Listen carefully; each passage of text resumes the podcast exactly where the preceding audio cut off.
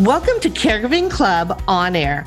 This podcast is dedicated to the millions of family caregivers who want wellness tips and self care solutions, who seek expert advice, and who want news about healthy aging and how to create well home design in our forever homes. I'm Sherri Snelling, a corporate gerontologist, author, and educator, a TV interviewer, host, and news commentator. I'm joining you from Southern California, where our interviews and news take us all across the country to explore the many ways to help you on your caregiving journey and to lift you up here at Caregiving Club on air.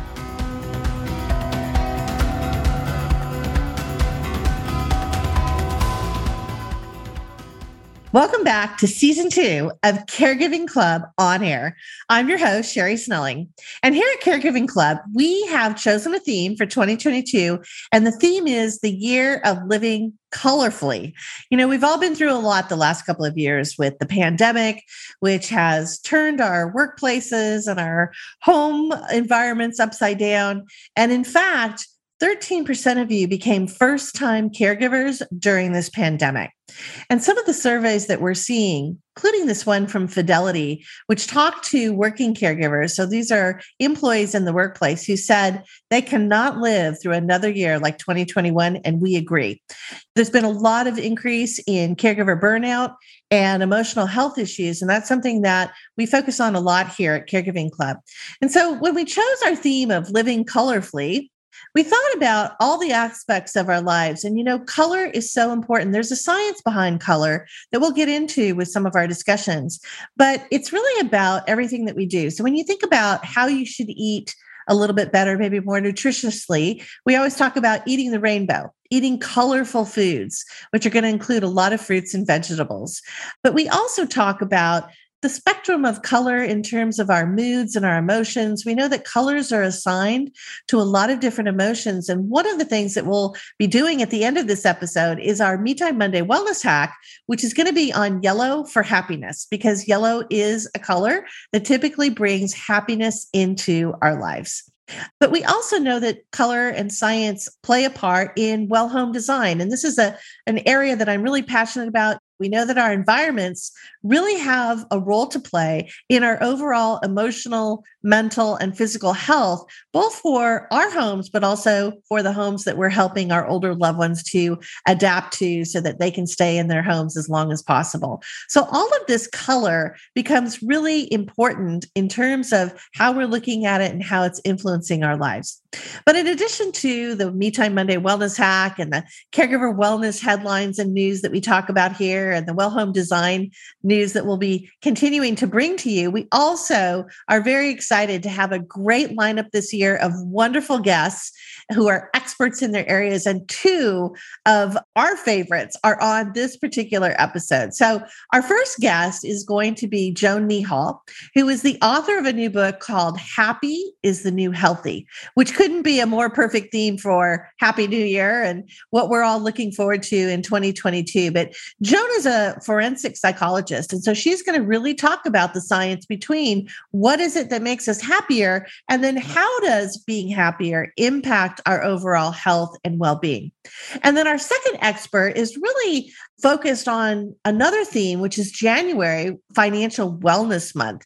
Now, financial wellness is one of the seven elements of our Me Time Monday program. So we're really excited to have one of my favorite people and a real national expert on financial wellness, Cindy Hounsell, who is the founder and president of Wiser, which is the Women's Institute for a Secure Retirement based in Washington, D.C. It's a nonprofit.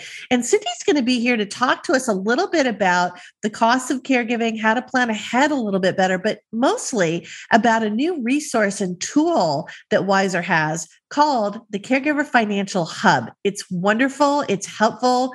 I really recommend it. We're going to have the link on our episode guide page. So you're going to want to check that out and stay tuned for our interview with Cindy. But first, let's get to our caregiver wellness news.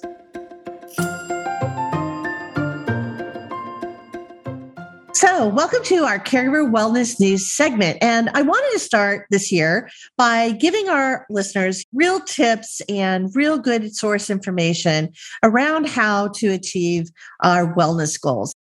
There's a recent article in the Wall Street Journal about caregiving, and it was a good article and it talked about some resources. But I have to tell you, I'm starting to become a little cynical about all these articles that I see that say you should sleep more, you should meditate, you should move more. Yeah, yeah, yeah. We all know that, right? I mean, caregivers aren't uneducated, they aren't uninformed. The question becomes how do I do this when I am juggling all of these balls? I mean, let's face it, we have a lot of responsibilities in our lives, a lot of stresses come into our life that still hasn't completely left with all of the things that we've gone through through the pandemic and still trying to figure out school schedules and work from home and all these other things and the economy and there's just a lot of stuff, right? Now all of a sudden you add this extra ball, which is caring for an older parent or an older loved one. And the ball that's going to get dropped is the one that says me, which is how we actually created our Me Time Monday program. We wanted to figure out ways that we could give caregivers really easy, simple, but grounded in science steps to take that would help your wellness, that would help that self care effort that we know that you want to spend time on, but you just don't have the time. And that's why a lot of the Me Time Monday stuff we do, they're like five minute little exercises that you can fit into your day and actually almost make them a habit, which is what is going to be coming across in my new book, which is the Me Time Monday, the weekly wellness edit for a wonderful life you're going to find all of this science, all of these good tips and resources and how to do it, which I think is really important. It's not the what, it's the how and the why. I always like to find out, like when people say, well, you should sleep longer, well, why? What does that mean? And we know that there's a lot of neuroscience reasons, that clearing of the toxins in the brain and other issues that we have that help with our overall health, both from an emotional and mental health standpoint, but also from a physical health. So that's what the book's all about. That's what the wellness hacks are all about at the end of these episodes and a lot of the articles that I write on caregivingclub.com.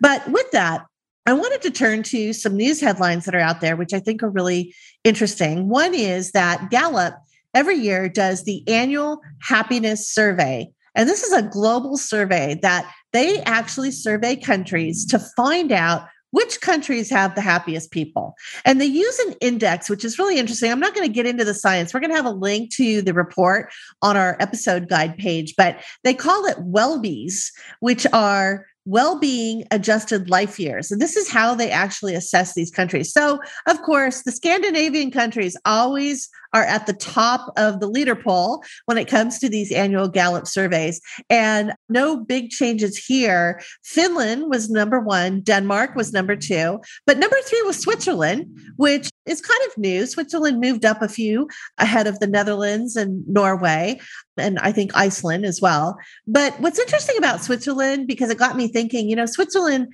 as we know, kind of from a cultural standpoint, has always kind of taken a neutral posture on a lot of the issues that are out there. And some people feel like, no, you know, you've got to choose a team, you've got to choose a side. But I think in today's atmosphere, which is so charged with a lot of animosity and I hate to say it, but even hatred, and I, I'm really confused by it because listen, I have friends of all different kinds of backgrounds and mm-hmm. all different kinds of political ideologies. And my hope is that the friendship is based on a lot more than that. And I think what we have to do is we have to just take the temperature down a little bit. One of the things that I think fuels this, of course, is cable news and social media. You've heard me talk about this before. We cannot have a daily dose of this in our lives because it is going to create more depression. It's going to, a lot of the news headlines are uh, unfortunately, they're negative. So there's a lot of toxicity that comes with that. Listen, you need to stay informed and you need to be aware. And you also need to know that when it's important, for instance, around election time, yes, you need to pay attention. You need to really listen to the candidates and figure out who is going to best represent your interests, your values. But other than that, this daily dose of all of this stuff going on, it's really tearing us apart. And in fact, what it's doing is it's eating away at our soul instead of feeding our soul, which is what wellness is all about finding ways that make us flourish and nourish and have inspiration and have hope and have happiness. So, all I'm saying to you is think about it. if you're like me, you know, I've got the news turned on a lot. I, I, listen to a lot of podcasts about news. And I think that I want to stay informed and there's people I'm going to continue to follow, but I don't need a daily dose. It's usually the same thing over and over again anyway. I want to stay up on the news, but I just don't want it to dictate everything in my life. So hopefully I've shared a little bit with you on a couple of things to think about for 2022 that might help with our emotional wellness. Something else that I think is really interesting and I wrote an article about this. You can find it on caregivingclub.com, but it's called The U Shape of Happiness. Now, this was a researcher, Jonathan Rauch, who actually created a paper called The Happiness Curve. Now, there's controversy about it because some people say, well, it's not completely evidence based and there were some flaws in the methodology of the research, yada, yada, yada. But for the most part, it's kind of interesting because what Jonathan found, and it's been replicated, by the way, by other researchers out there. So there is some validity to it, is that in our 20s, we're relatively happy, right? I mean, this is before a lot of the responsibilities of life start, you know, having a family, having a mortgage, moving up in your job or your career or whatever. And again, all of these stressors that we kind of have faced, which are outside factors like a pandemic. But in your 20s, you're relatively happy. Then unfortunately, as you get into midlife, that is when we go to our lowest levels of happiness, according to these researchers. That kind of makes sense, right? The midlife crisis. But it's also when, think about it, we do start having families. So there might be some issues there with raising children. There's certainly financial impacts to that. This is also a time in our careers where maybe we have moved up, we're climbing that ladder or whatever, but there's a lot of stress that comes with that. You're managing up and managing down which is very stressful on a lot of us. And particularly, I think, with what's gone on in the workplace with the pandemic. And there's just things that are happening. We have a lot of responsibilities in life, a lot of them financial. And, you know, January is financial wellness month. We're going to be talking to Cindy Hounsell in a couple of minutes, who's going to take us through all of those financial impacts, particularly of caregiving, which also happens, let's face it, in mostly our 40s and 50s. So that's when we're seeing this curve really dip low. Now, what happens though is starting in our 50s and then going upwards into our 60s, 70s, and even early 80s, we're seeing this upward swing. So that's the U, right? In the U curve of happiness.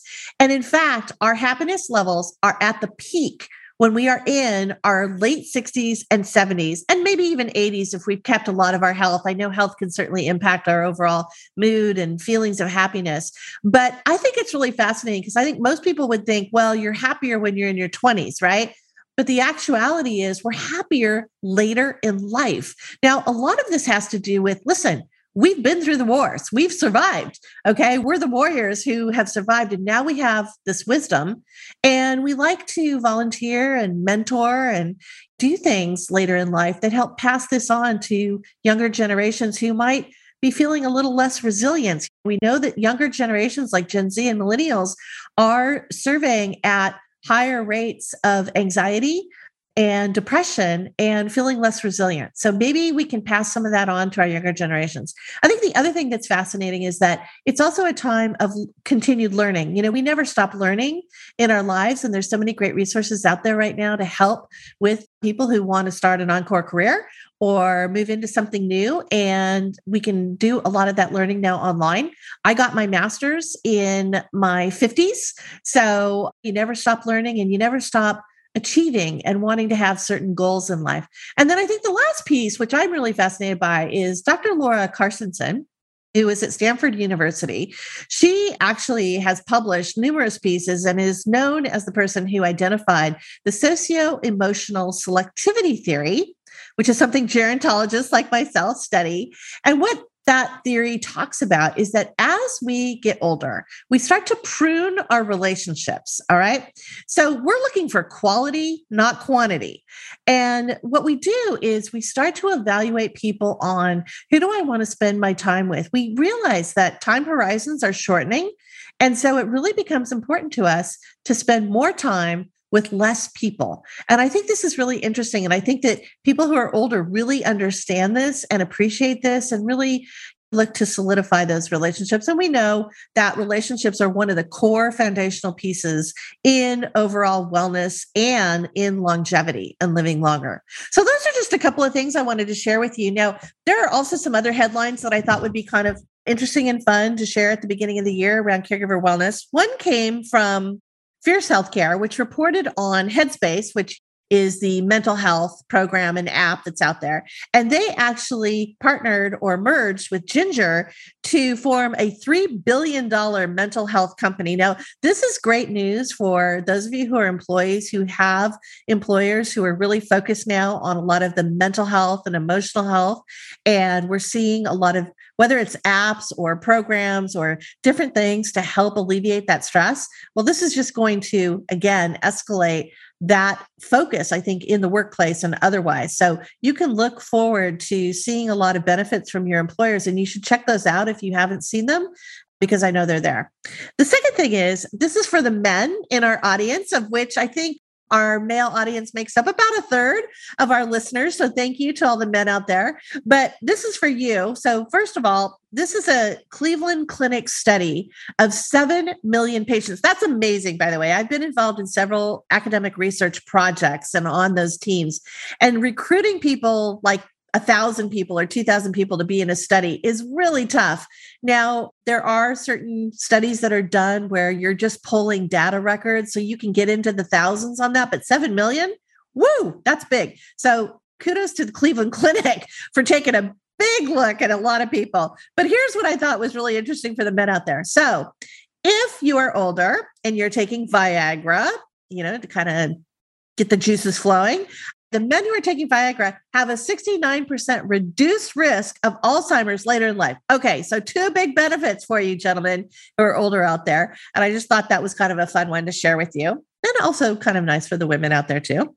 And then a couple of listeners actually emailed us at podcast at caregivingclub.com. So thank you for all of our listeners who are sending us emails. And you asked about what apps we like for a variety of different things. But since we're talking about happiness, I'm going to tell you that I really like this app, Happify, which is perfect, right? Happify. But it's really based on a lot of really great behavioral science and it gives you little prompts and things which I believe in. It's a big part of our Me Time Monday philosophy and program. And so check out Happify because it's a really great app. A couple of my colleagues from United Healthcare way back in the days also worked there. So a little shout out to them.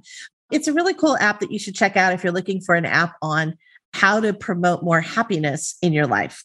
And then let's turn a little bit now to pop culture, as we always do. I've got three great TED Talks for you. Now, what's really fascinating about these TED Talks is that it's really about one is looking backwards at life, one is looking up, and I'll explain that in a minute.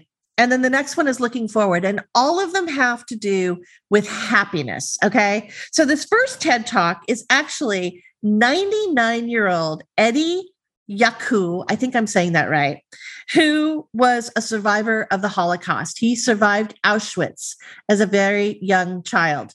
And he talks about that survivor's blueprint for happiness. Now, here's a man who faced the worst of what humans can do to humans, right? And yet, in the darkest of times, he found silver linings. I'm cheering up right now talking about it because it is one of the most inspiring, phenomenal TED Talks that I've ever listened to. So, with that endorsement, please go check it out. We have a link on our episode guide page so you can link right to it. It's a Holocaust survivor's blueprint for happiness. That's the one that's looking backwards. Now, what's the one that's looking up? Well, this isn't really a TED Talk. This is actually a YouTube video, but it's by a really great British word artist called Gary Turk. Now, he has 62 million views of this YouTube video, which is pretty phenomenal. And it's called Look Up.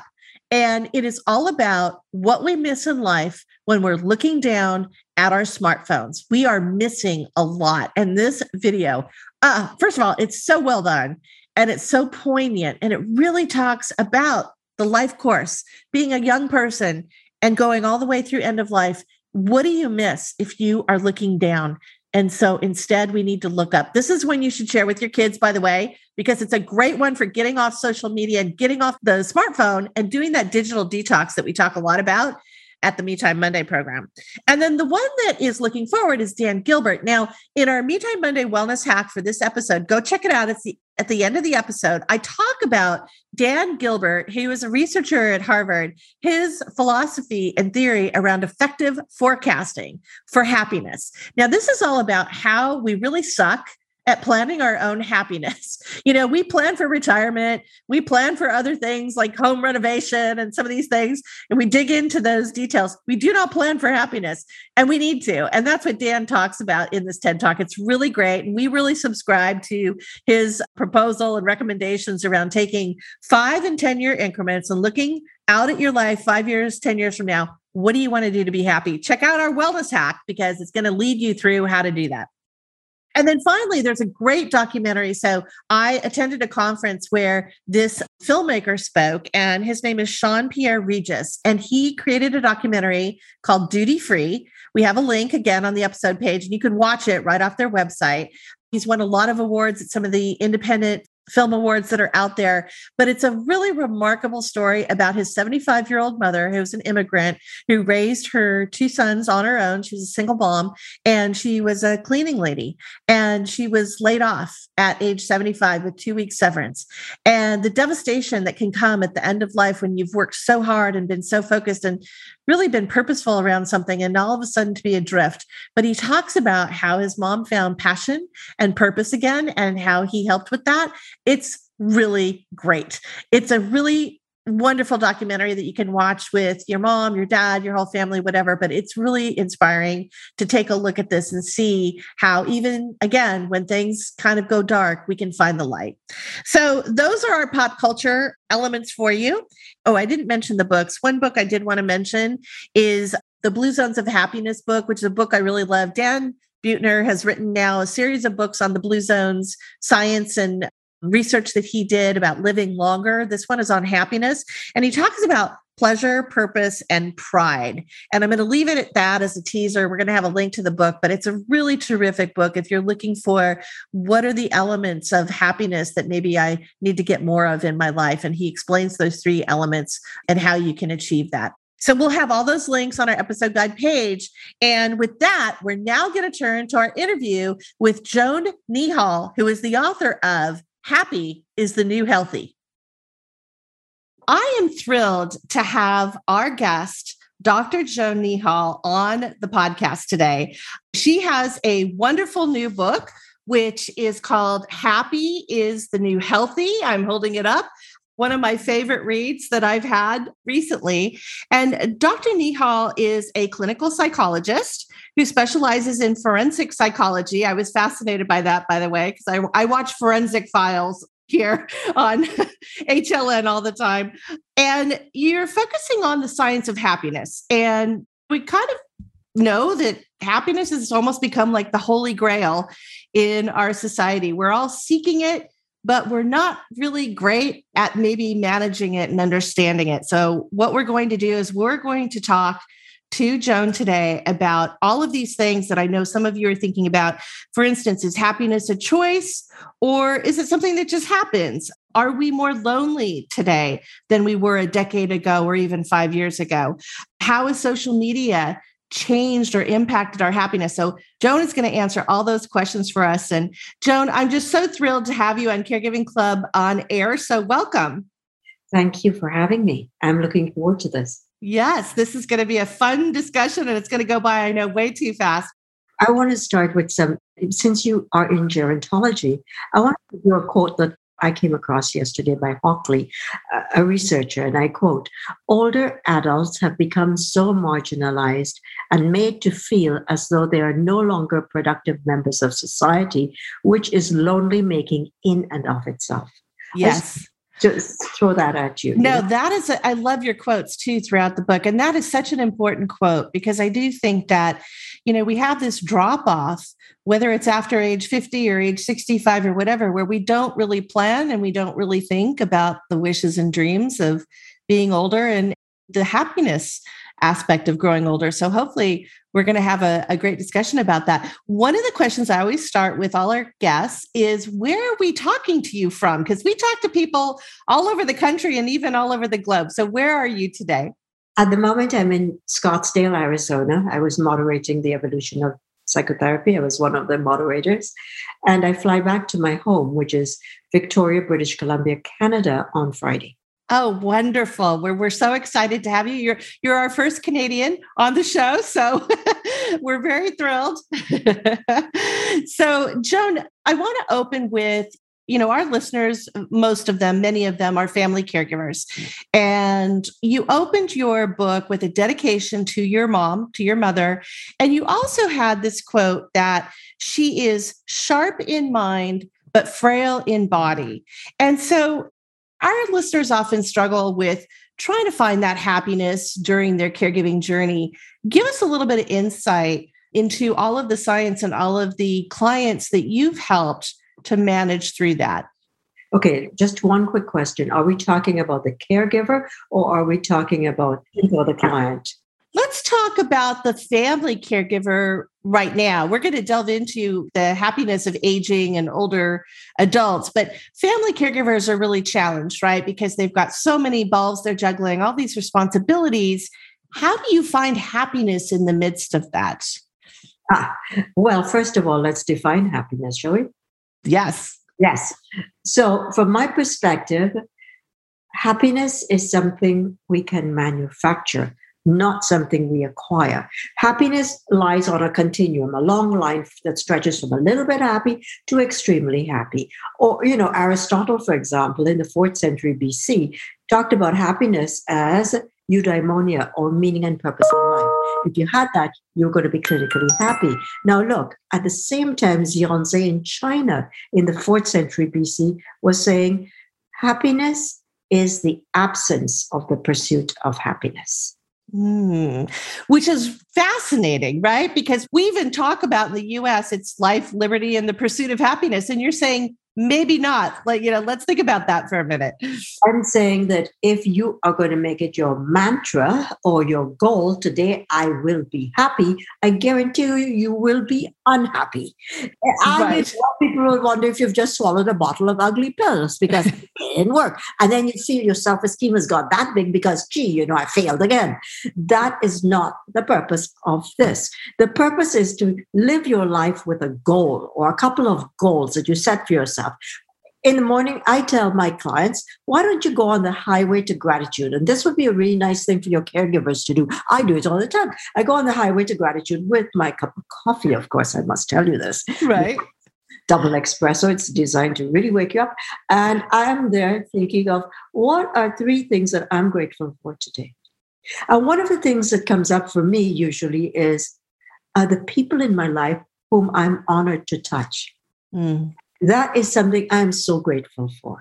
And mm-hmm. another thing is every day say to myself, okay, what are you going to do for someone else? Mm-hmm. And that for me is my random act of kindness. Like, for instance, today I was in the gym because I really do practice what I preach. So I was redistributing the cellulite, if you will, in the gym.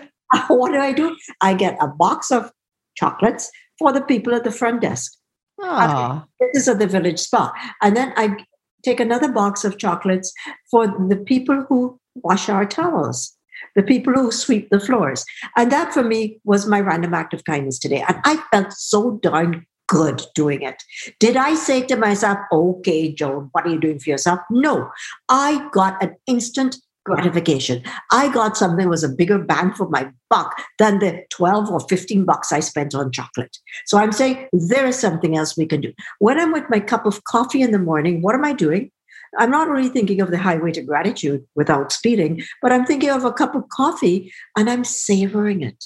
And I'm enjoying every second of it as I look outside because I'm in the desert right now where I live. It's pouring rain and horrible. But I'm outside and I'm going, oh my word, this is beautiful. I took a picture of it today and I sent it to my mom. So what did I do? I savored the moment and I Instagrammed it and I sent it to mom. I said, Mom, look at this. And she says, You lucky devil. I said, No, I'm an angel. But you get the point. That's savory. Doing right. something that you really enjoy and then passing it on. And you could pass it on to so many other people. And you know what? I would accuse you of being clinically happy. Then I went to the gym. And that's something else you can do to redistribute, as I say, the cellulite and not up here, but you know, everything falls. It's called gravity. Right. right. yes, I know only too well. right, but the caregivers and I understand only too well that everything falls down. And then you know what happens. You go to the gym and get the endorphins flowing, and then you start feeling pretty darn good, don't you? Yes. Another thing to do is to set yourself up to win. I like winning. I don't know about you girls, but I like to win. yes. So I say to myself, okay, Joan, what's your goal for today? And today I thought, oh, I'm going to share this podcast with Sherri. Let me just look at the questions this lady has sent me maybe will help you, Joan, if you looked at that. So I did that. That was my goal. Okay. So I set myself up with a goal and it was an achievable goal. So I felt, that, you know, like 10 feet tall. So that's what we do. If you want to increase your happiness quotient, you got to set yourself up with goals and achieve them because they're realistic and they're small. Dumb it down, I say. Small right. goals, not the big thing. You're not climbing Kilimanjaro tomorrow. We're just climbing out of bed. And I love that we talk a lot about just little tiny things that you can do but i love the fact that you you've given pause you're saying take that pause in the morning to kind of set up your day with this gratitude and i love the fact that you know if you think about it caregivers are already practicing a form of happiness because they are giving, right? They are bringing meaning to someone else's life, bringing maybe more meaning into their life. So there are silver linings in caregiving, even though sometimes I know it's tough and challenging, right? Harry, here's the thing I was working with a caregiver a couple of months back, and my concern was vicarious traumatization mm. which is a fancy term. I know i will get out of my shrunk language, but it basically means that they were taking on the client's problems like a sponge and they were exhausted. And this has happened with this woman, okay, in her 50s. So when you say yes, caregivers can feel good about what they're doing, I'm saying yes, and please stop and take care of yourself first. As women, we do not do that without feeling the G word, guilt. And if you're a Catholic, it's a double, like me, double guilt. Double dose, right? you know, suckers and punishment. So I say first thing you got to do is self-soothe, especially during pandemic times. You right. have to protect yourself first. Do some things that you can say, aha, I look forward to doing this today, and I did it. It could be listening to music. It could be go, going for a walk outside in the desert and experiencing awe, the beauty of it all, or having a bubble bath, or listening to music, or doing something that's self-soothing for you first. Now, I love all this. And you mentioned earlier Aristotle. Now, when I was studying in gerontology, Aristotle had a philosophy that our personalities were fixed at about age 30 and they didn't really change. And I know there's difference of opinion on that. So when we think about personality, how much does whether you're an optimist or maybe more of a pessimist, how does that fit into happiness and finding happiness? I smile because the author of Optimism is a clinical depressive male. Okay. Yes, Seligman. He's a great guy, but he's the first. I mean, he's one of our pioneers in positive psychology. You must know Marty Seligman. Yes. and is the first one to say, and I'm a depressive sort. And I'm learning how to get out of it. If Marty could do it, I say the rest of us can too, because if you look at the research, it's not just Joan Nihol, but if you look at what Sonja Lyubomirsky is saying, she has found what I call the 40% solution. 10%, 10% of our happiness is due to life events, positive or negative. You can become a quadriplegic today, or you can win the lottery. Two things, one positive, one negative. You know what? In a couple of months, you revert to your, your state of happiness. You go right back to that level. So what am I saying? I'm saying if 40% is due to our intentional thoughts, choices, and behaviors about the situation, and 10% is due to the life events, the lottery or the cute guy or whatever else, and then you take 50% is due to genetics. Wow, that's hopeful. And not only is it hopeful, but I can prove it to you because I do it with my clients. I teach them to smile. And you know, some of them, they go, I say, look, take this I love that. So, just if you're listening to us, I know if you're watching us, uh, you just saw that wonderful act that you put a pen in your teeth and it made you smile automatically. I love it. oh, look, you're smiling with me, okay? You gotta excuse my sense of humor. It really No, I love it. it's better for me most of the time, but I also laugh at myself, so it's all good. Look, when you smile, like you're smiling right now, a real smile, a real one, right? Yes. How are you feeling? I'm feeling great. I love this. I love this conversation. What's happening, Carrie? I just proved it to you. We tricked our silly brains. Right. It tells us now we're happy because we're smiling and it's contagious. If you look at social contagion theory, you know darn well that people who, no matter what you say, they're going to be miserable. You've Right. I've been afflicted with quite a few of those. And then you have other people, no matter what happens, they're going to smile and they have a positive spin on it. Right. Right. Do you know, eh, have you ever heard of the Matthew effect? Oh, yes. But tell us a little bit about that. The Matthew effect comes from the good old gospel, you know, the Lord will give you abundantly, right? Yes. Right. I'm waiting for my abundance. I don't know about you. yeah, me too. So the abundance is if you're going to focus, as James says, my experience is what I choose to attend to. So if you focus on the good things in your life, you prime your brain to be happy. See that? right.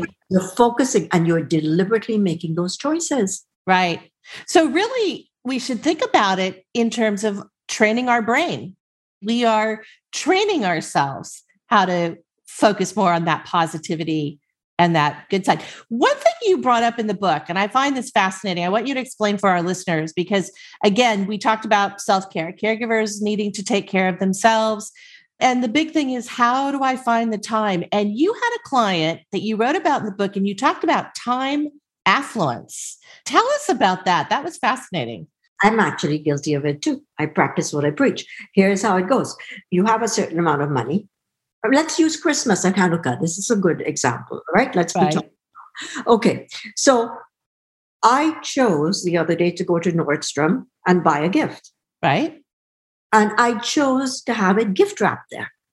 Now, am I lazy? No, I was going to use the extra time to read one of my journals, you know?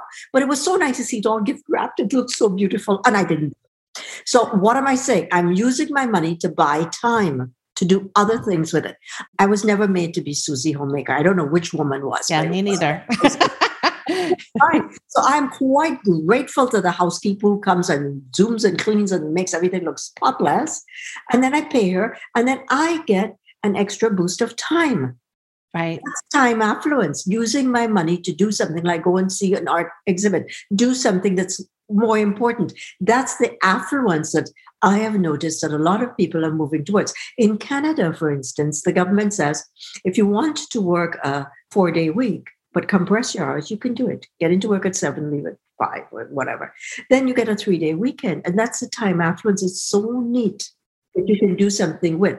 And another thing to think of with time affluence is what I call maintenance. One of the things I consider maintenance, like I don't know about you, I don't think about brushing my teeth. I don't think which arm goes into Just here. automatic. So automaticity should also occur when you get a positive addiction. When you do something that you would practice it for 21 days with me and you'll really find it difficult. And once you finish that, it becomes automatic. It's going to be like brushing your teeth. For example, take me for an example. Exercise, cardiovascular exercise. I'm going to do that every day. I might do 25 minutes, I can do an hour, depending on how much time I have. But I'm flexible like a rubber doll. I don't have to say, okay, every day thou shalt do one hour. And if you don't, then you are a lazy slob. I might only I manage to do 15 minutes, and that's okay. I'll say to myself, at least you know, Joan, you're not addicted to, ex- to exercise. Right. Well, and I love that philosophy because what you're saying is it's more important to just have whatever small amount you can in your life of those positive things. I remember reading about BJ Fogg and tiny habits. And what he said is, you know, just do one push up uh, at the wall a day. That's it. Just one push up that you go over to the wall and you just do that push up, which seems like what's that really doing for me? But the point is, is that you're starting to accumulate then these habits that are good for us. And then the other thing that you want to do that's equally important is at the end of the day, what I get people to do is to make a note of what went well today and why. That's great. Post pandemic, it's so important. What went well for me today and why? You do that for a month and you incorporate it as part of the repertoire of the new you because happiness is a verb, it's what you do. Right. Well, and we're kicking off the new year with this particular podcast. I think that's a great. Okay. So you told us get up in the morning, have your coffee, get that kick of espresso, and talk about gratitude? What makes you feel good about your life or what is positive in your life and end your day with a positive statement. So you're kind of bookending the day, which is great. You know what's also great? I got in through the back door. I slid in the fancy word agency. You are the agent of your misfortune or your fortune. Right. All of a sudden, the person becomes empowered.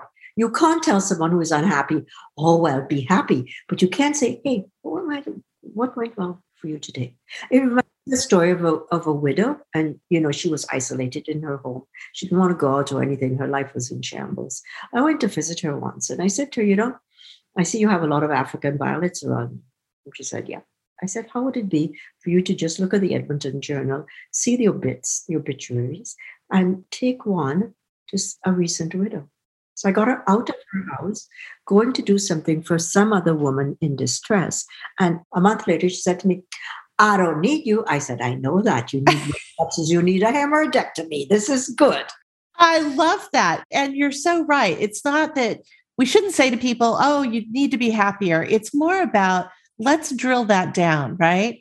I want to shift gears a little bit because I mentioned to you when we were going to talk about in some of the scientific studies that are out there, they talk about the U shape curve of happiness through life where when we're in our early 20s we are maybe at probably one of our happiest points. As we start to age and take on more responsibility and we're in middle age we're probably at the lowest point in our 40s maybe early 50s and then we go back on the upswing like kind of like your smile.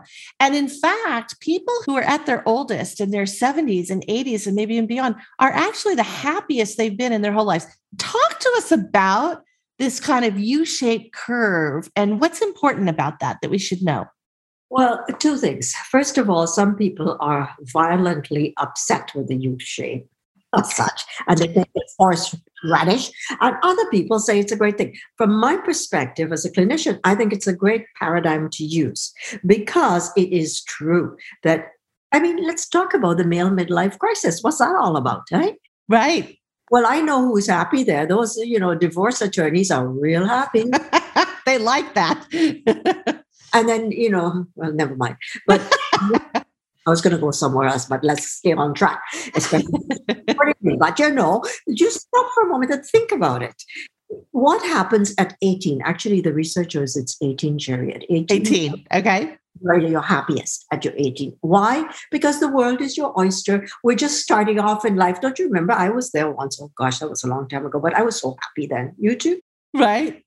You listen. Carefree. Care I would say I was carefree and having fun. Happy, I don't know. I, I'm not sure yet. You know, I'm still experiencing where's going to be my happiest point throughout my life. But go ahead. So 18 is Good. You have the excitement. You're looking forward to your birthday. Distance is measured from distance from birth. And you're looking forward to Hanukkah or Christmas and this, that, and the other. And you have no problems at 18 knowing what's right and what's wrong. Your parents mightn't agree with you, but you know what's right and what's wrong. Right. You've got that arrogance that comes from youth and a life untested.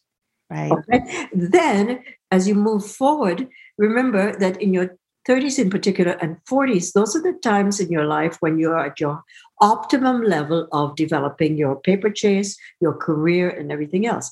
What are you doing then? You are comparing yourself to other people. And I ah. compare at your own risk because social media is airbrushed nonsense. So, from my point of view, when you start comparing like that, of course, you always look eh, not as good as I would like to look. Correct? Right. That is your arch enemy number one. One of the enemies or the villains to happiness right there is comparing to someone else. I teach people to compare to yourself. Right. What can I do today and how can I improve that tomorrow for myself? Yeah. I don't want to stop you because I want to talk about the end of life as well. But the social media conversation is so important. And we're seeing a lot of surveys and studies that are showing us that younger generations maybe aren't as happy or might be feeling more lonely or not feeling as good about themselves, have emotional health issues. And what do you think social media is that playing a big role in it? You call it the social media scorecard, by the way. And I love the fact of don't compare yourself, but that's all we do on social media, right? well, it depends on if we go on social media. I don't. And that's really awful of me to admit to you, but it's also true. I have a team that does that for me. LinkedIn, right Instagram and all of that stuff.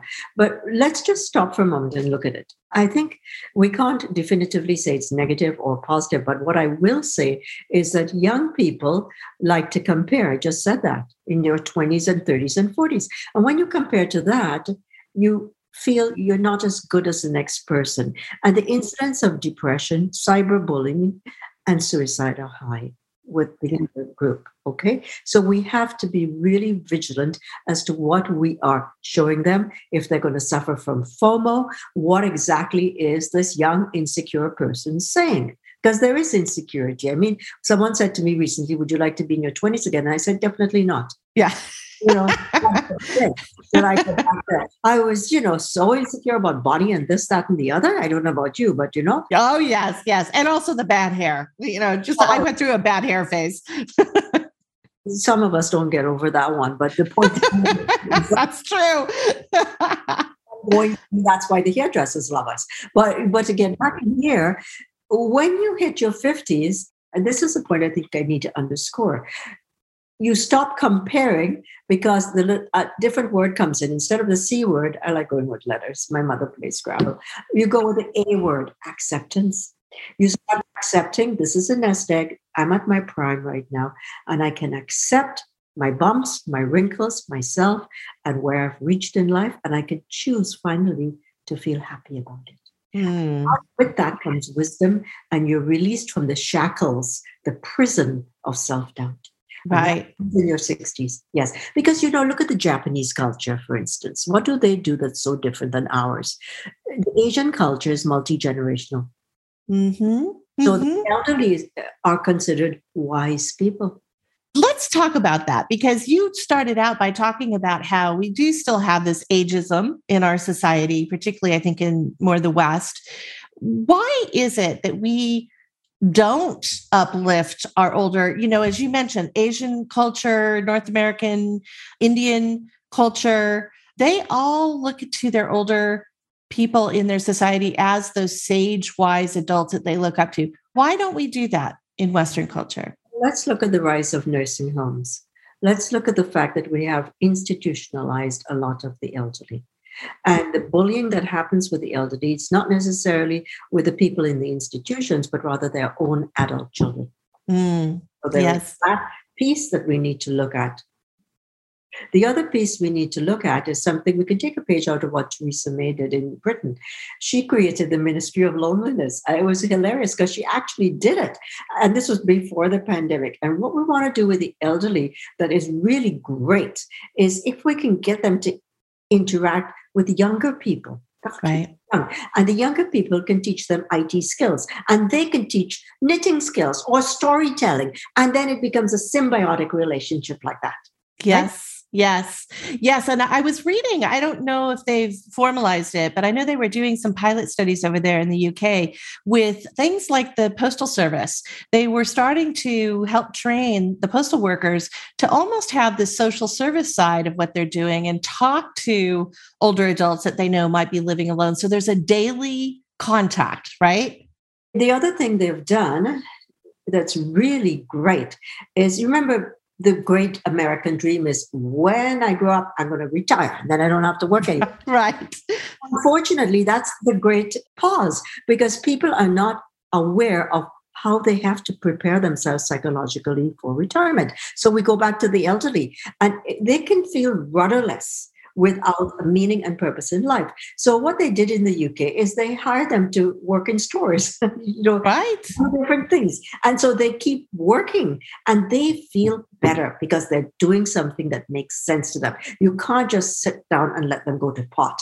They've got to be engaged. The engagement and the social contact what we call collective effervescence makes people happy Right. And I love this thought that you touched upon. So, having passion, having purpose in life, having meaning in life. You know, we talk about things like kindness, but how often do we really practice that? I mean, is that something that you see out there that people are actively practicing kindness on a daily basis? You know, with the pandemic, surprisingly enough, people have been practicing more kindness than ever before. So this is what happened in Canada. I don't know for you guys, but people started hoarding toilet paper. yes, we saw a lot of that. now, I'm married to a guy who I suspect is a hoarder anyway.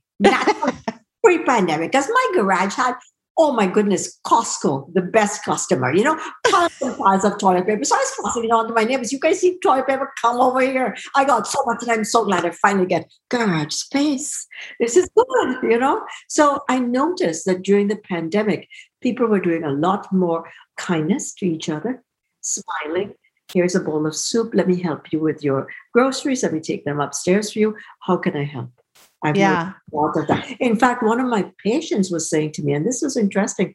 She said, thanks to the pandemic, she checked back in. She was thinking of checking out from the marriage, you know?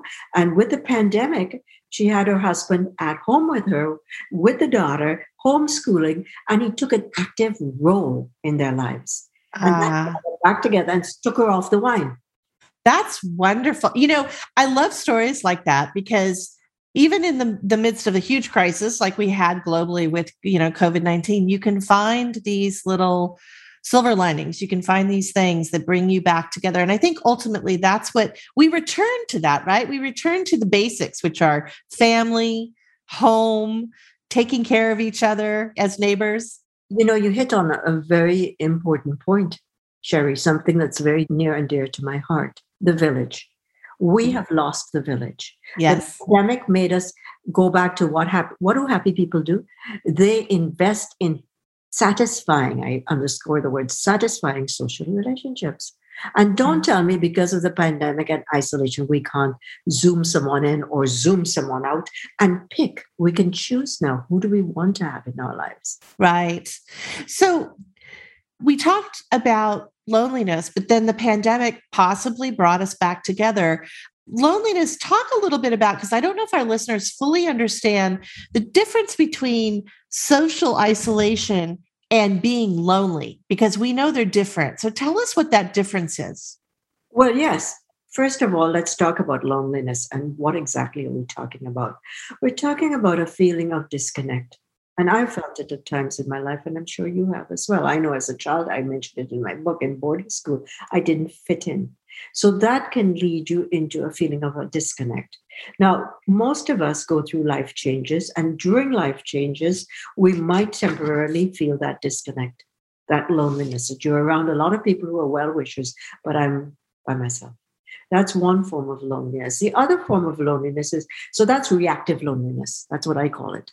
So we put into that little box, if you will, all of life changes geographical change of residence, change of location of work, change, change will create that.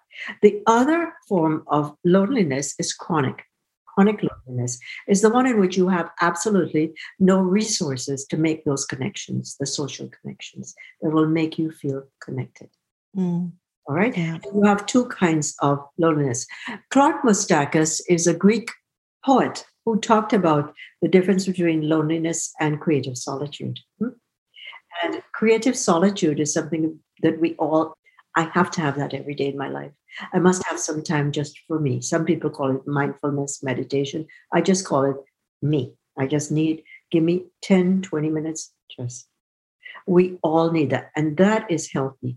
When you have that feeling of disconnect continuing, however, it could lead to depression, obesity, cardiac issues, right?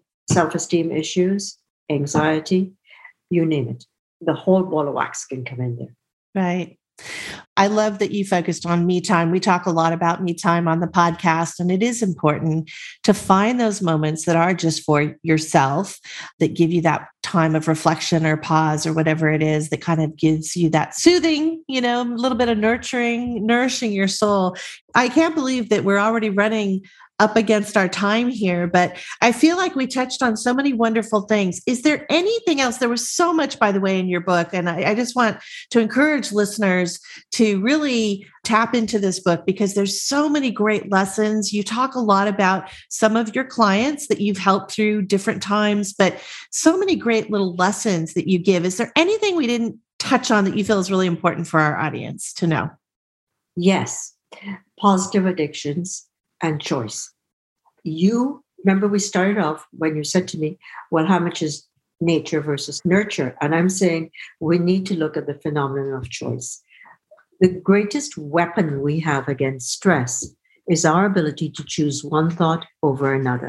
What did the pandemic leave us with? Languishing, which is the new area of concern of this year. People are suffering from burnout, lack of motivation, numbness, wanting to engage, and wanting to retreat. Another thing that we've noticed that you need, you're, we all, including myself, need to be aware of is the cave syndrome.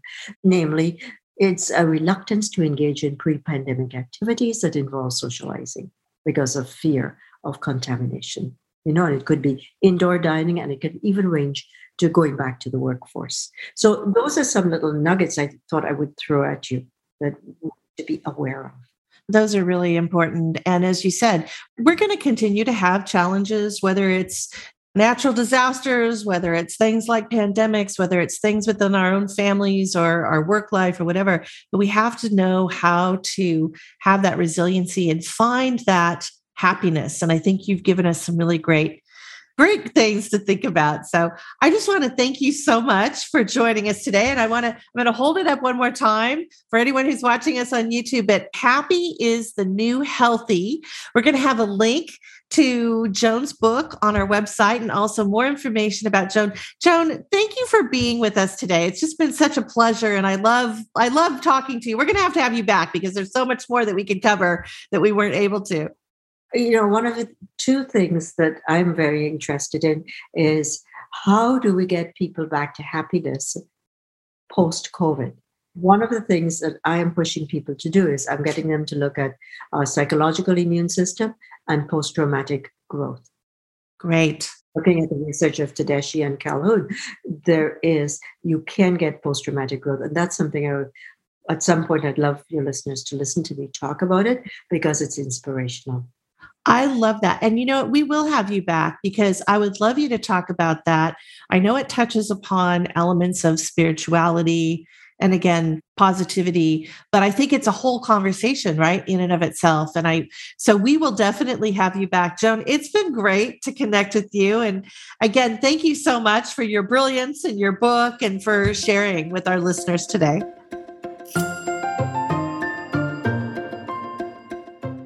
So, for our well home design segment, I want to go back to what we were talking about earlier, which were the happiest countries across the globe. And as we noted, Denmark always ranks one, two, or three in those annual happiness surveys that Gallup does.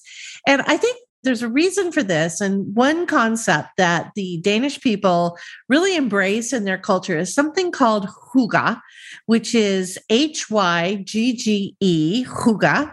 And it really literally translates to mean coziness at home.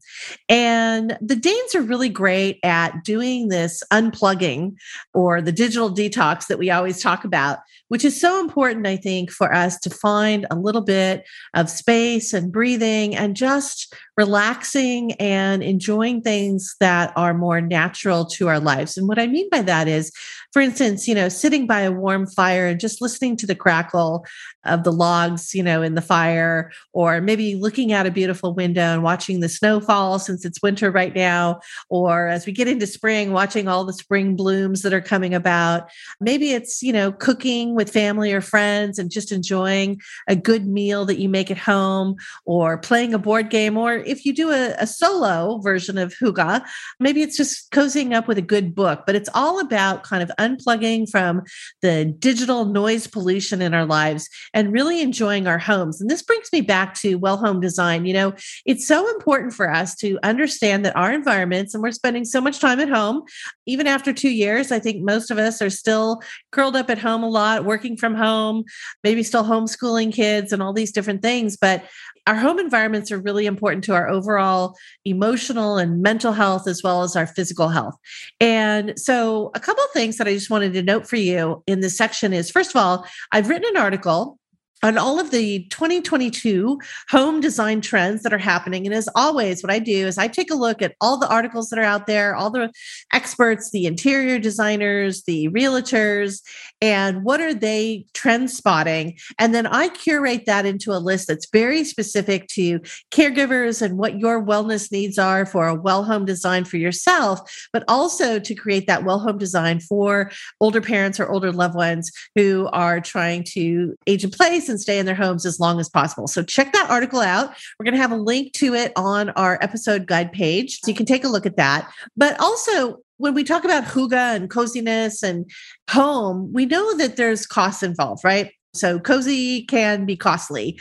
And one of the things that I think caregivers often overlook are really these costs of care. We wait until the crisis happens and then we're not really as prepared as we can be. And we don't realize the costs that are involved. And our parents may not have prepared as well for the types of things they're looking for in long term care. Let me give you a couple examples.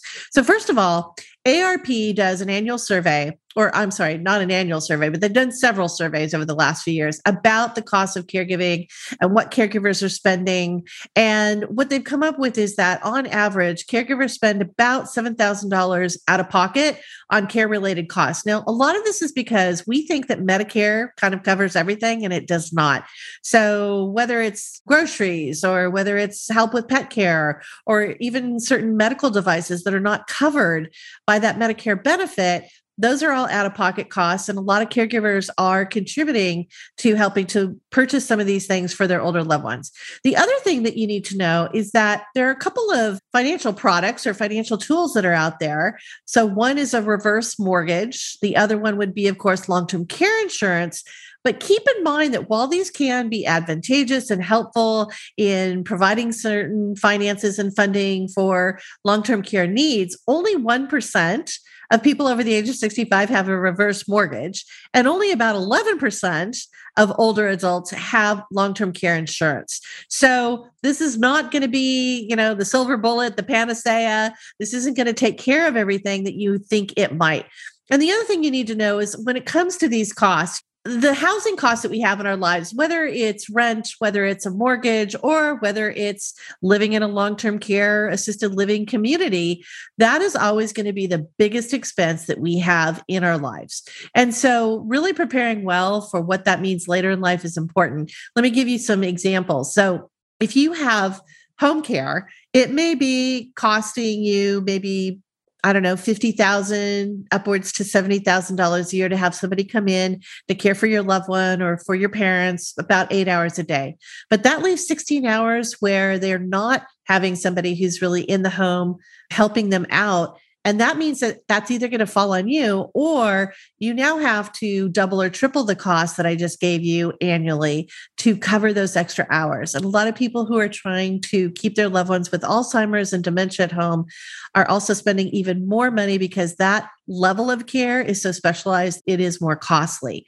Now, the alternative, of course, is to look into something like senior living. So that would be an assisted living community, or if your loved one has higher levels of care needs and health needs, it might even be skilled nursing or nursing home care. And those costs, again, can average between anywhere from seventy to $120,000 a year.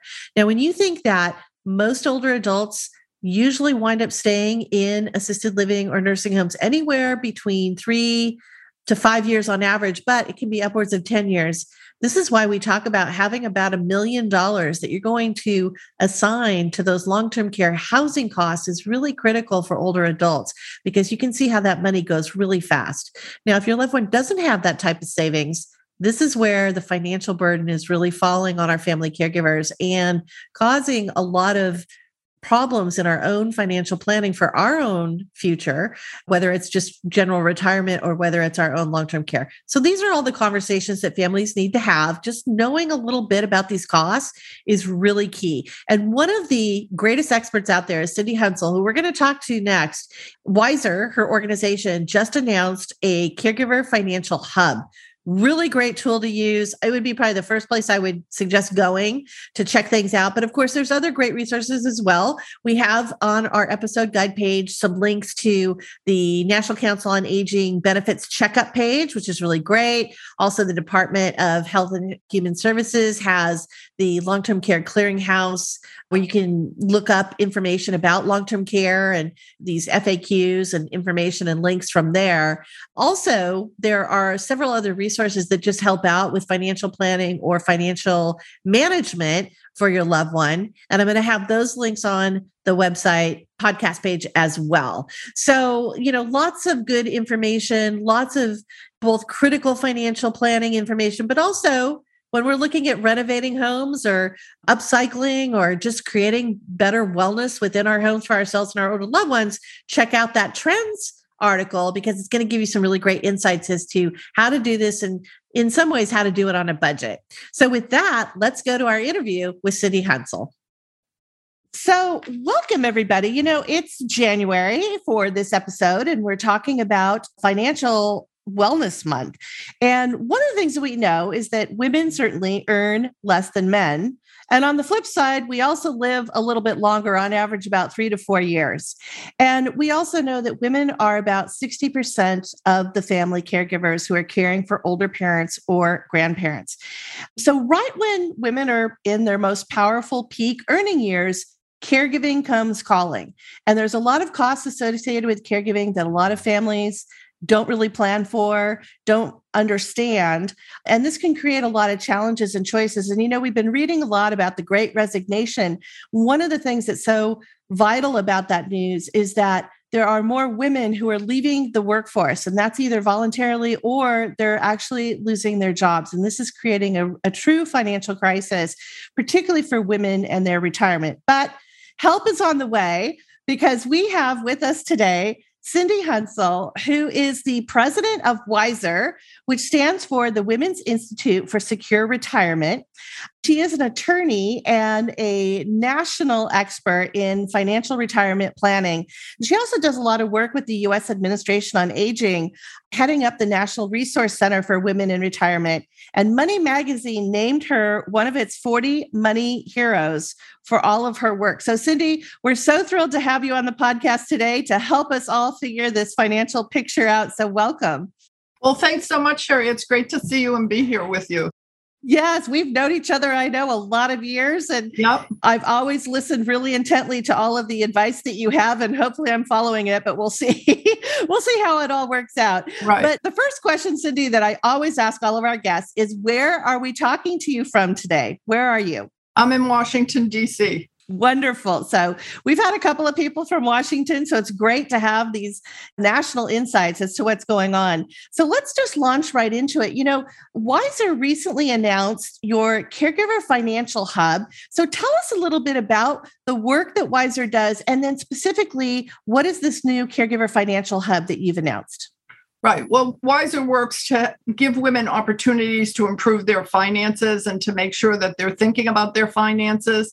And that's been a huge issue for us for as long as we've been, you know, in business here. And so one of the things that sort of prompted us from the beginning to work on caregiving issues is the fact that so many women were leaving their jobs even back then, like in 2000. And what was happening to them was all of a sudden they realized their mom dies they left a job they left a benefit on the table pension whatever just sort of pick up and go help you know do what you need to do. And then without any thinking about what is this going to mean for the rest of my life because there are not even 20 years ago there weren't a lot of jobs that came with you know great benefits. You know employers were beginning to cut benefits for different reasons because of the longevity issues really like we're all living longer. And people don't realize that if you live longer what are you going to need? You're going to need more money for retirement because it just means you're going to have to be paying bills for a longer period of time. And everything just like what we're going through today because of the pandemic, the inflation issue, right? You know, it's sort of like now everything is costing more. And, you know, we're all sort of shocked when we see the stickers on things and we remember, like, what? I just paid like, you know, a lot less for this. Well, that was before the pandemic, dear. You know, so right. Yes. you have to pay attention to all of this. And one of the things I always say, because, you know, people are always surprised. And I say, well, have you ever sat around a table with a bunch of people and everyone said, all my bills went down. My taxes were less last year. I'm just amazed at how, like, the cost of everything just goes down, down, down. That never happens ever. Yeah, I'd like to have that conversation, but you're right. exactly, but it just never does. And so the big issue that the P word, the planning, the preparation is really what we all have to be thinking of. And you know sometimes it just takes like a big you know bang to make us pay attention. And the pandemic could serve as that as well. But many of the women that I, I started off talking about realized that there weren't jobs for them. They're now in their early 60s and what are they going to do to take care of themselves And so, in a way, for me, and I'll just share a little experience that I had myself.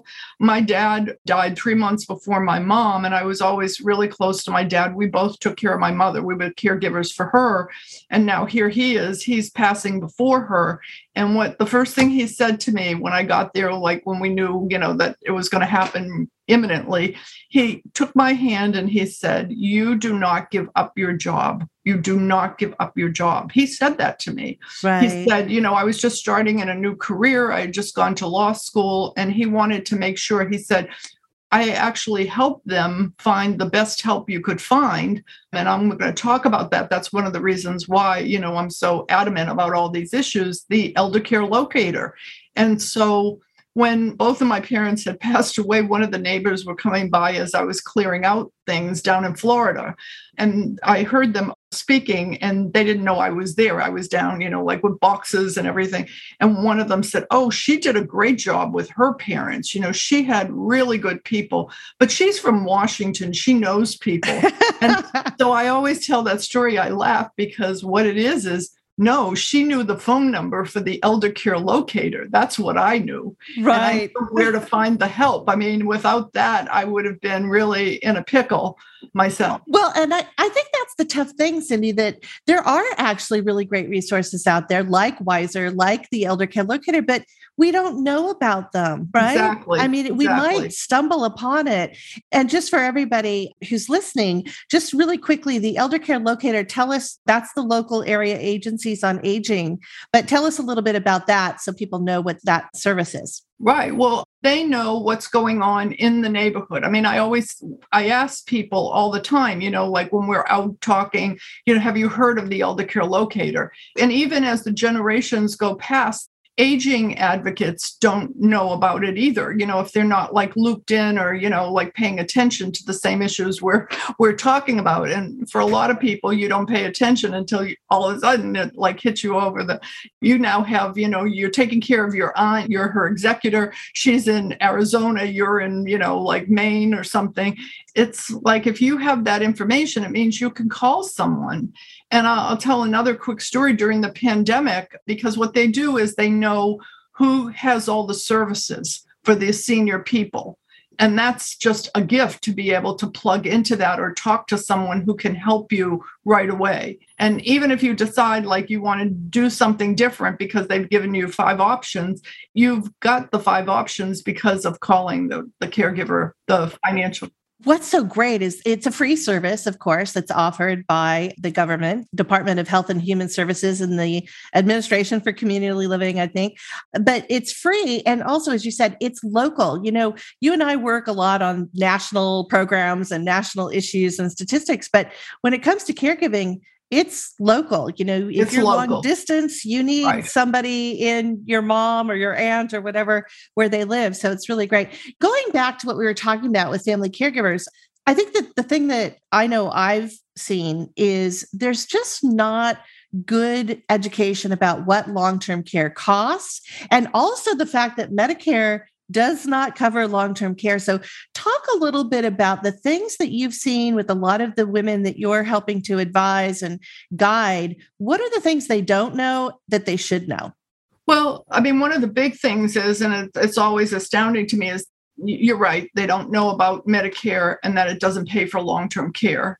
And as each generation comes along, they don't know either. So, you know, as we got their mothers and their aunts and people like that to know some of this, it's like they may be gone or they're not in the loop. And so now you have the new younger person who never heard of any of this. You know, they don't even, they barely know what Medicare does. But the other really amazing thing is that because of the way the, the systems that we use are with Social Security, you retire and you start collecting a check, and you don't have to pay anything to get that check. With Medicare, you have to pay a premium. And so people, even even I find people that do education for the states or counselors, and they'll turn around and say to me, wait a minute, wait a minute that you don't have to pay. And I go, yes, they take the premium that you have to pay. So now you're 65, you're going to be taking, you know, Medicare or your mom is or whomever. And all of a sudden you have to have these premiums taken out. And then they take it out of your social security benefit, which makes it even worse. So if you think you're getting, say, a thousand dollars a month, and all of a sudden, you know, you're losing 10% of that for your premium. The premiums are going up to $170 now, I think, as the right here in January. That's what they will be. And so people just have no idea. And that really puts you behind already when you start. You haven't even done anything other than just signing up. So people have to understand that.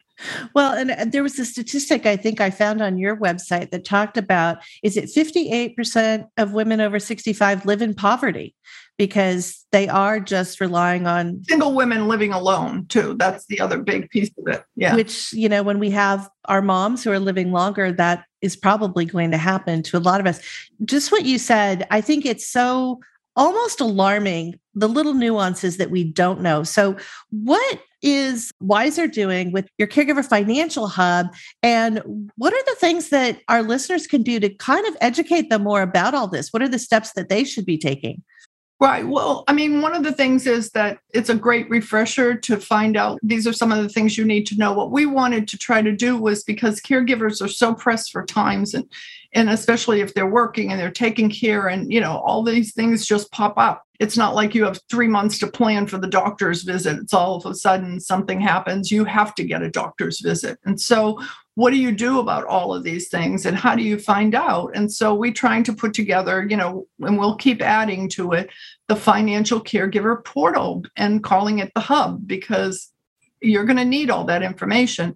And one of the other things that caregivers seem to never realize either is that when you are taking over the finances of another person, there are a lot of legal ramifications to that, especially if you're, you know, have a sibling, you know, who lives in another part of the country and they don't like what you're doing. And so there are things that every caregiver can do to also protect themselves. And so we want them to know about that. So it's like taking care of someone else's finances, you know, Right. All the things that you have to pay attention to. You're so right. So often there's legal implications to the financial side of things. So, right. And the other thing is that the financial, this was even alerting me not that long ago. I mean, not like I've been doing this for a long time, but I never thought of it in this way. And that is that, you know, when you're doing the financial caregiving, it just doesn't end one day. You know what I mean? All of a sudden, the person will pass. And that may be two years, like straightening out all of those different aspects of what you have to do. If there's a trust or if there's, going through probate. One place on the site, like we have the list, which I just, someone was desperate for this. And I said, well, we have a list and so we sent the list. And then one, one of the other recent things that we heard was from someone that I know really well whose dad passed. And she said, You know, my dad worked for the postal system. What happens to his pension? Because I've called a couple of places, nobody knows where to tell me to go. Somebody should have like the steps you need to take. So I said, Well, we have one of those documents, and I hope it incorporates everything that will help you with your dad, but at least it will give you some phone numbers. Right and somebody will help you. But along the way, what was happening was that she didn't even have like the phone numbers of where to call. Like, who do you call in the postal system? You know what I mean? Like, right. Who's going to answer the phone? Yeah, exactly. exactly. So the booklet, which a lot of people have used, and it actually won an award for being, you know, like a great resource for older folks, is Going It Alone it's for people who've lost their spouse or even a daughter who's lost maybe you know like you've got to figure it all out. What is there? And you don't even know that. Like maybe there's a lost pension and you can go to the pension benefit guarantee corporation and they'll look you know they have databases they can look up for you. Because the harder thing in the world that we live in is that so many companies they merge with other companies. Right. So, you know, the going it alone, you know, actually has steps that you can take and to find even the harder things that you need to find because once you're doing this caregiving financial caregiving it, it's going to go on you know you can't just say oh i'm done with that right no you've got all of this to do Well, and you know, your point is so well taken because we know that care needs change during your caregiving journey. So the cost today might look different 10 years down the road. But uh, you're right. I don't think we think about after the caregiving right. ends. And that is such an important piece of this. There's a lot of different tools out there. And one of the things I know that we get a lot of questions about is long term care insurance. You know, is it really beneficial? Is it something that your loved one should have? We know that only 11% of older adults have long term care insurance. What are your thoughts on things like long term care insurance or reverse mortgages? You know, we see a lot of TV ads for those. What should caregivers know about those things? I mean, I think they're all, you know, you have to find out what's going to work for you. And we recently contacted John Cutler. I don't know if you're familiar with him, and he was responsible for actually making the move to get the federal government to offer a long-term care and so he's actually reviewed all the pieces that we have on the new hub. So oh, that's great. very helpful yes. And also i think what's important about it is that the newer products that are on the market are just different than the old ones. Like the old ones you know, I first worked at a place where they had long term care insurance and I signed up in my 40s.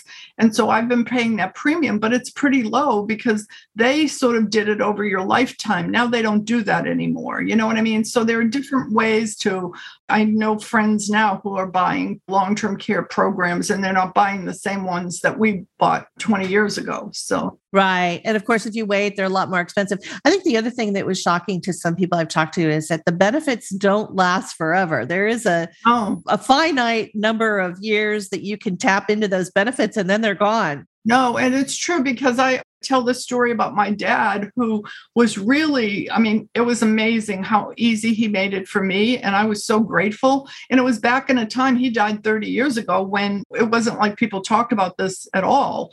And he had a person at the bank for me to go to. She had the power of attorney. She had the everything i needed. Barbara i'll never forget her. You know she was wonderful. And then the other thing was that i like to say that the best laid plans never follow through. Like my dad would have been really upset to know that he died in J- July and he had turned 70. And then when I looked for his life insurance policy for, for my mom, it had ended. His employer policy ended at age 70. It was in the tiny, tiny print. Nobody knew that. And then a couple of months later, his company also canceled the health insurance for retirees. And so he would have he just would have been so upset that those were two big things because my my mother died so close to the time when he did you know it ultimately didn't matter. I mean he would have liked if those benefits were there he would have liked that i would have had them even for myself or you know for my mom or whatever. But the point is that the best laid plans you look and all of a sudden he really worked hard to make it all work and you still have things that go uh, out of your control. And i think that's the scary thing right? We always say plan ahead start early. But as you said, you know, 20 years or 30 years from now, it could be a very different picture, which is kind of brings me to something else. And that is what are your thoughts around financial advisors? Only about 29% of Americans work with a financial advisor. A lot of people think, well, you have to have, you know, a lot of assets, a lot of wealth to really engage with an advisor. I'd like your thoughts on that and then also, I was at a conference this week and they had a panel on financial planning and they were talking about how woefully undereducated a lot of financial advisors are when it comes to things like long term care and caregiving. So, talk about this whole relationship with financial advisors and what we need to know. Well, I think in some ways, it's going to get easier. And the reason I say that, and you know, one of the big problems is that there are very few women. There aren't many advisors, but only like a, fourth of them are even women. And so women are always complaining about that they want another woman. I mean, I think you get advice from friends or if somebody knows a financial planner in your area and then you go after that. And so many are retiring, just like a lot of programs where, you know, this is the age where all these boomers, you know, you think the women don't want to go back to work if they're, you know, have to do caregiving at home.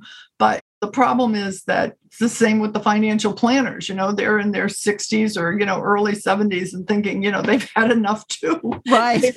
you know, they're they're going to retire. But I, I think that there are more counseling projects that are available and there's more money management things that are around. People don't know about them either. You know, I'm saying we're we're trying to put all those things together, you know, like as part of this hub. But those things will help in, in a way. But I'm going to tell you one quick story. So my cousin's a nurse. She was offered an early, you know, retirement package in January before the pandemic started, and she wanted to take care of her two granddaughters. You know, she was really excited about that. She was in, you know, like maybe 67 or so. And so, you know, she's done with all of that. And then her husband brings home this financial planner who's the grandson of somebody he knows. And he starts talking to her and he's telling her that I know you're going to want to take care of your children. And I, you know, he's saying all these things to her. And she said, I had an annuity from my package.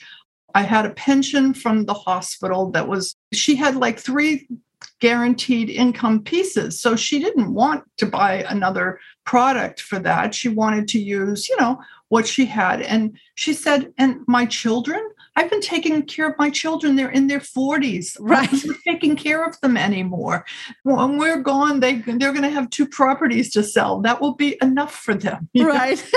and so it really did make me laugh. And then, you know, she was saying it's because this guy that's, he didn't know her. He's new and he's just trying to get clients. And her husband's trying to get him a client, her. You know? Right. Right. Like she'll, she'll do all these things. And she said, you know, he didn't have the experience that. And so I think the thing is, is you can maybe find that experience, but you need to be aware that that person is not all knowing and, you know, whatever they tell you to do.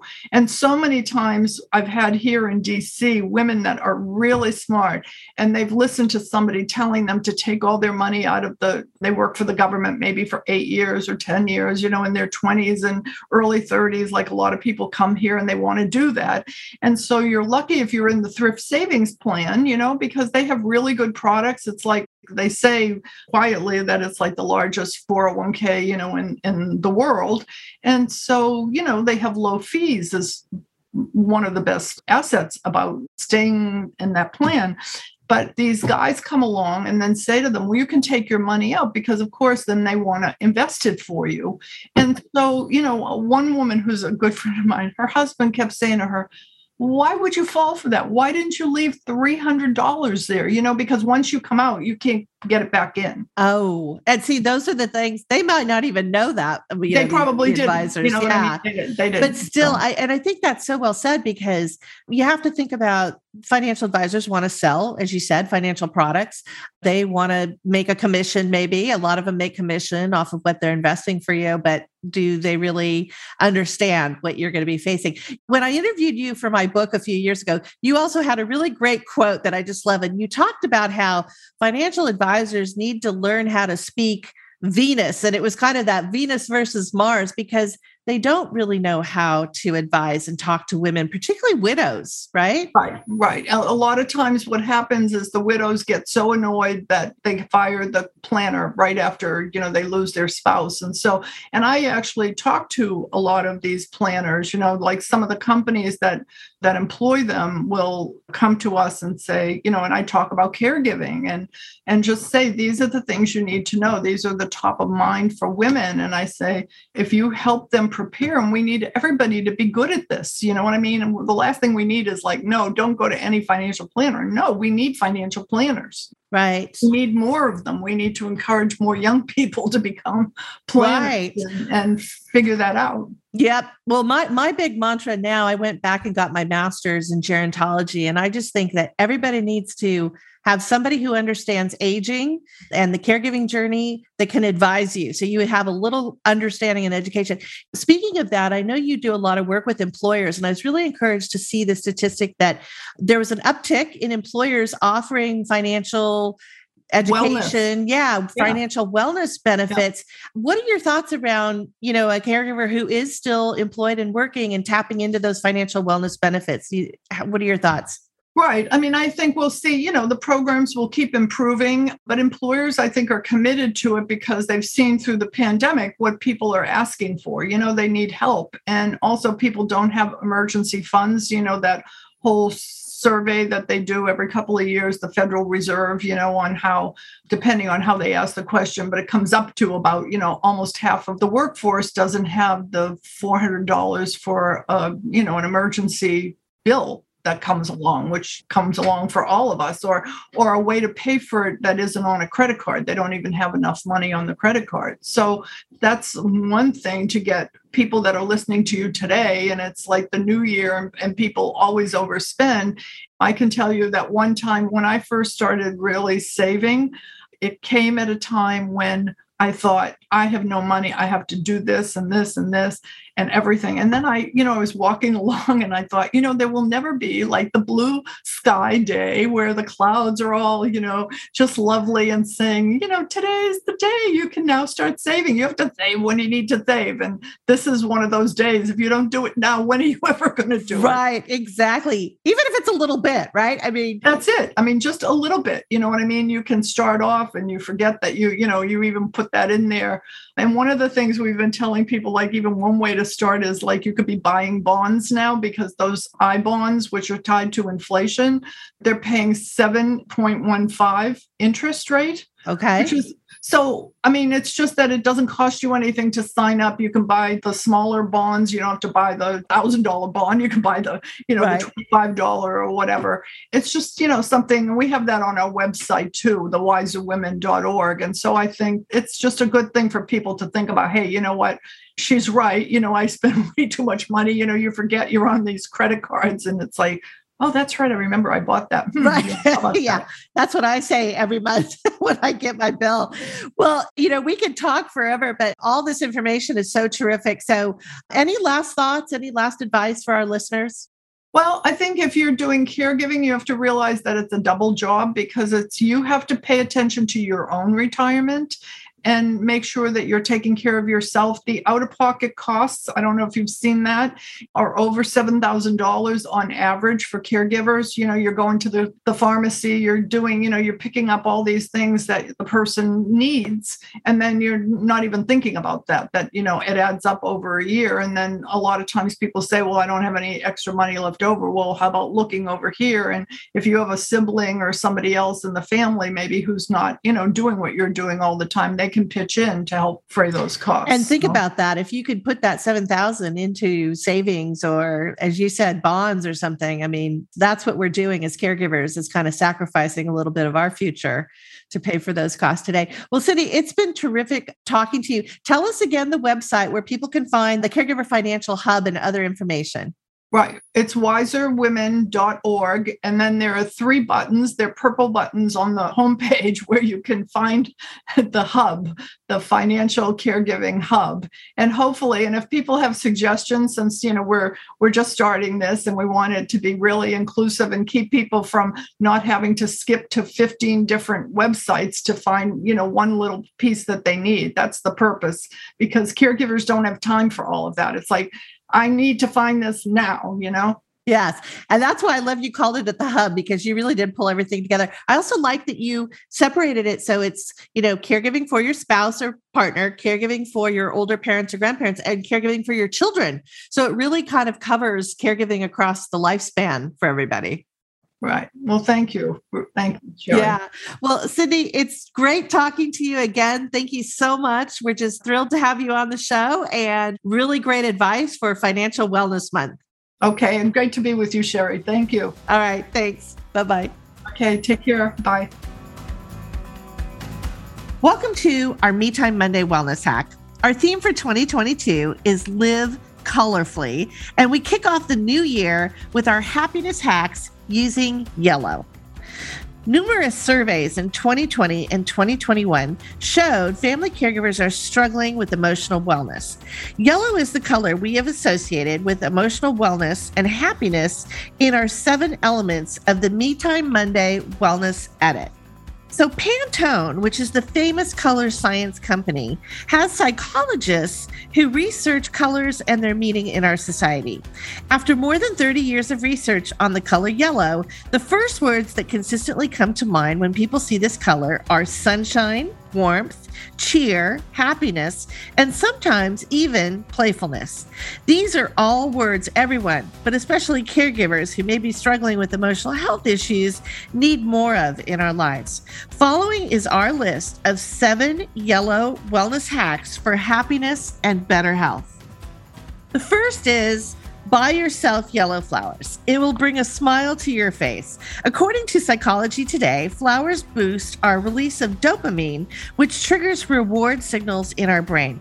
Flowers are tied to our ancient brains when food was more abundant in the spring and when flowers were blooming. Seeing flowers meant food sources would be easier to find, and this signaled less stress, more pleasure, and increased happiness.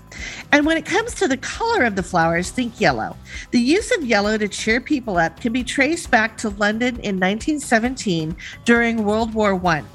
A colorist psychologist believed that the right color scheme in a hospital room could cure soldiers who were shell shocked, and he identified a mellow yellow as the perfect color. Nurses also encourage loved ones to bring or send yellow flowers to patients to help hasten their recovery time and lessen perceived levels of pain and feelings of isolation. Next, we say a little lemon gives you zest. Most cooks know that lemon zest perks up recipes, but putting lemon in water or tea also has several health benefits. First of all, the juice from one lemon provides 20 to 30% of your daily vitamin C intake a day, which helps boost immunity to fight colds and viruses. Second, lemon also aids in digestion and it may increase hydration since it perks up plain water. Next, we say wearing yellow can boost your mood. A yellow sweater, jacket, scarf, or rain boots are not just for children. Studies show wearing yellow can boost a sense of playfulness at any age. A researcher at Pantone said, Give any child a box of crayons, and they reach for the yellow crayon first. Yellow is associated with the sun, which wakes us up, keeps us warm, and feeds our crops. When the sun is out, children know they can go out and play. Maybe we can take a cue from the kids and wear a little yellow and create our own play day. Next, when it comes to nutrition, we offer you three recommendations from our sunshine diet. First, vitamin D, which is known as the sunshine vitamin, is necessary for the absorption of calcium, which plays a key role in maintaining bone strength. However, up to 40% of US residents are deficient in vitamin D. Eat foods high in vitamin D, such as salmon, sardines, tuna, egg yolks, orange juice, oatmeal, and milk. Or if you are lactose intolerant, try a lactose free milk instead. Number two is eat food kissed by the sun fruits, berries, vegetables, and nuts. And keep the skin on, it's actually good for you. Eat during sunlight hours is our third tip what we call farmer's hours. It is the most efficient way to maintain or lose weight. Our metabolism is more efficient during these daylight hours since it is tied to our circadian rhythms, which are our sleep wake cycles. Eating after dark makes the body think it must stay awake since it takes a few hours to completely digest the food. Also, eating during an 8 to 10 hour window means less time to consume more calories. Our next tip is try yellow tinted glasses. You know, January happens to be National Eye Care Month. So, staying with our theme of yellow, we recommend yellow tinted glasses that block almost twice the amount of blue light emissions as other type of eye strain glasses. Blue light emissions come from all the digital technology and artificial light we use in our daily lives. While blue light blocking glasses are recommended when doing a lot of close up screen work on your computer or laptop or your mobile smartphone, Clear lenses block a maximum of 40% of blue light, while yellow lenses block 75% of blue light. What if there was a happy pill you could take every single day?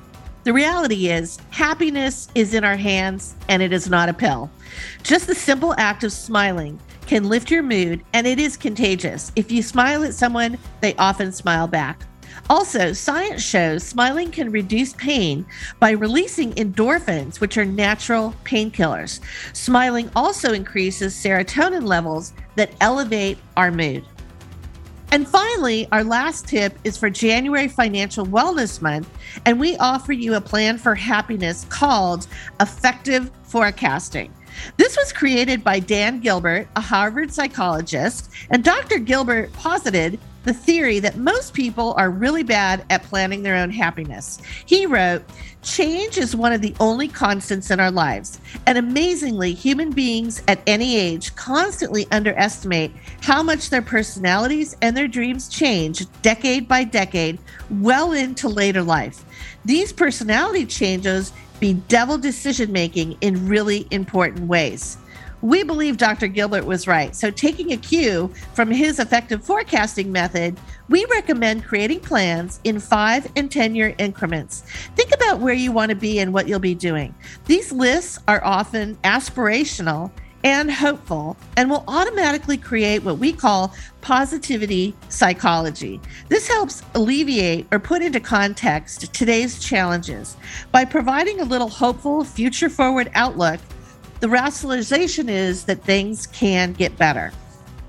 We hope you enjoyed this Me Time Monday Wellness Hack. Each episode of our Caregiving Club on air podcast will feature a new Me Time Monday Wellness Hack. And check out more great wellness articles from my upcoming book, Me Time Monday The Weekly Wellness Edit for a Wonderful Life, where you can find some of these articles at caregivingclub.com. We hope you enjoyed this Caregiving Club on air podcast. Subscribe to future episodes at caregivingclub.com podcast page or follow us on Spotify, Apple Podcasts, and more. Listeners can email us with questions or comments at podcast at caregivingclub.com. I'm Sherri Snelling, and I'm wishing you a colorful year. Take care and stay well.